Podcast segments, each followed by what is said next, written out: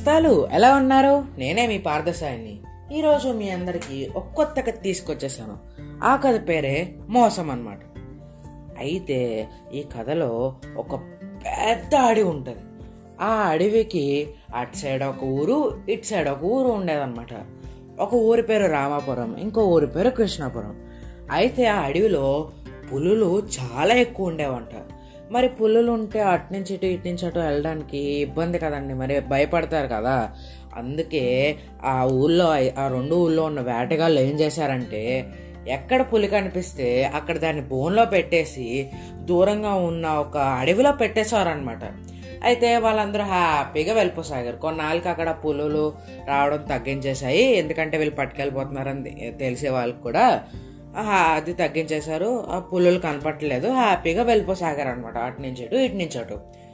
అయితే ఒకరోజు రోజు రోజు ఆ రోజులాగానే రామపురం నుంచి సుందరయ్య అనే అతను కృష్ణాపురంలో ఒక పని మీద వెళ్తున్నాడు అనమాట అయితే అతను పని మీద వెళ్తుంటే ఒక బ్యాగు వేసుకొని ఒక చిన్న కర్ర పట్టుకొని వెళ్తున్నాడు అనమాట కర్ర ఎందుకు? మధ్యలో ఏమన్నా పుల్లు వస్తే అదిలించడానికి ఉంటుంది లేకపోతే మామూలుగా పట్టుకొని ఉండొచ్చు అని చెప్పి పట్టుకెళ్తున్నాడు అనమాట చూస్తేనేమో మధ్యలో ఒక బోన్ ఉంది. బోన్ అంటే తెలుసు కదా నేస్తాలు కేజ్ అనమాట ఆ కేజ్లో చూస్తే ఒక పెద్ద పులి ఉందన్నమాట.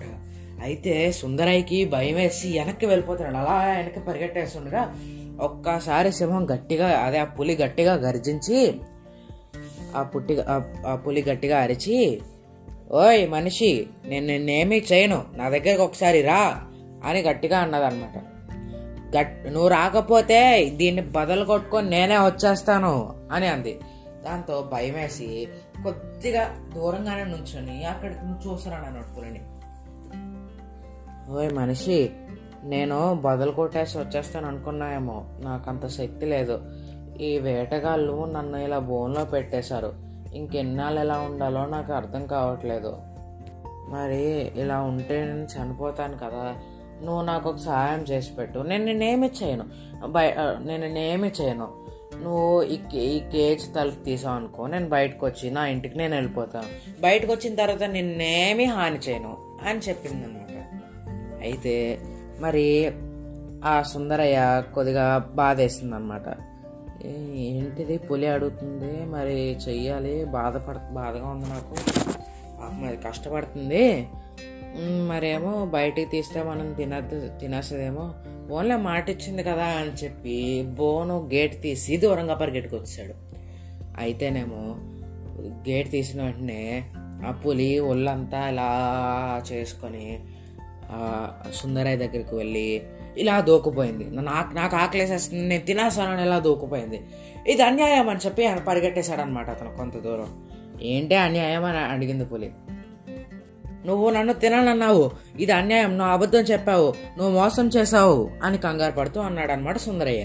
అయితే దానికి పులి నాకు ఆకలి వేసినప్పుడు నా ముందర ఉన్నది తినడం తప్పని ఈ జంతు ఈ అడవిలో ఉన్న ఏ జంతువుతోనైనా చెప్పించు నేను నేను తినకుండా వెళ్ళిపోతాను అని చెప్పి అందనమాట కానీ మనసులో ఏమనుకుంటుంది ఆ పులి?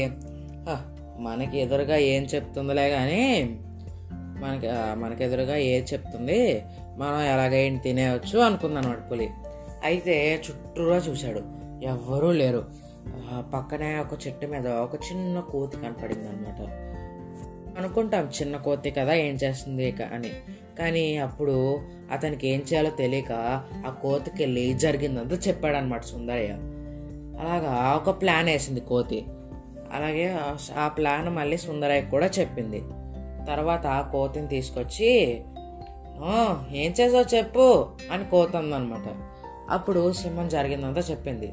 మధ్యలోనే ఆ- మధ్యలో చెప్తుండగా మధ్యలోనే ఆ కోతి ఓయ్ ఓయ్ ఆప్ ఆప్ ఆప్ నాకేం అర్థం కావట్లేదు నాకు కొద్ది చెవుడు ఉంది నువ్వు కొద్దిగా గట్టి చెప్పు అంది.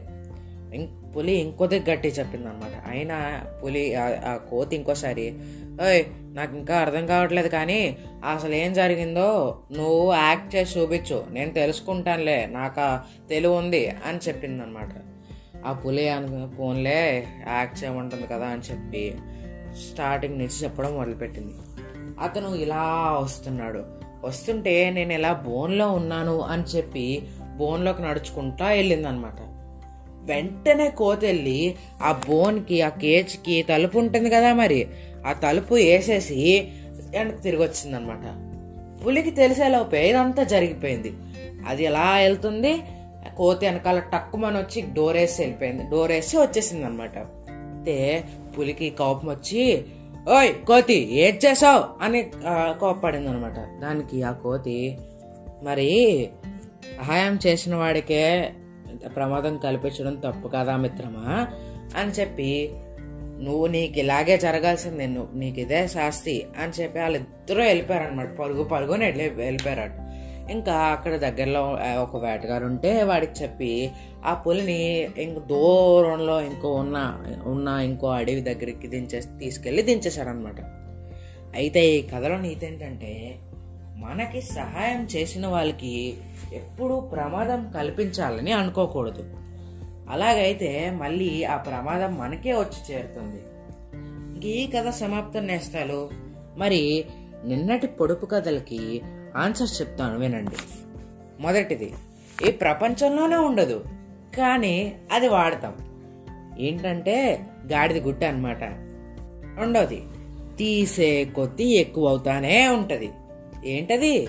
ఇంకేం కాదు గొయ్య. ఇంకా మూడోది. ఆకు ఎంతే ఉంటుంది? కానీ కాయ మాత్రం అంత ఉంటుంది. ఏం కాయ అది? ములక్కాయ. ఇంకా ఈ రోజు పొడుపు కథలు. మొదటిది. పని చేసేటప్పుడు టోపీ వెనకాల ఉంటుంది. చేయనప్పుడు ముందర ఉంటుంది. రెండోది.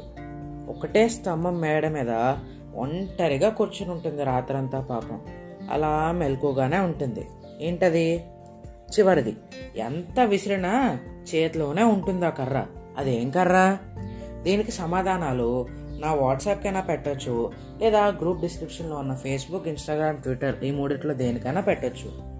మళ్ళీ రేపు ఇంకో కొత్త కథతో మీ అందరి ముందు ఉంటాను. అంతవరకు సెలవు.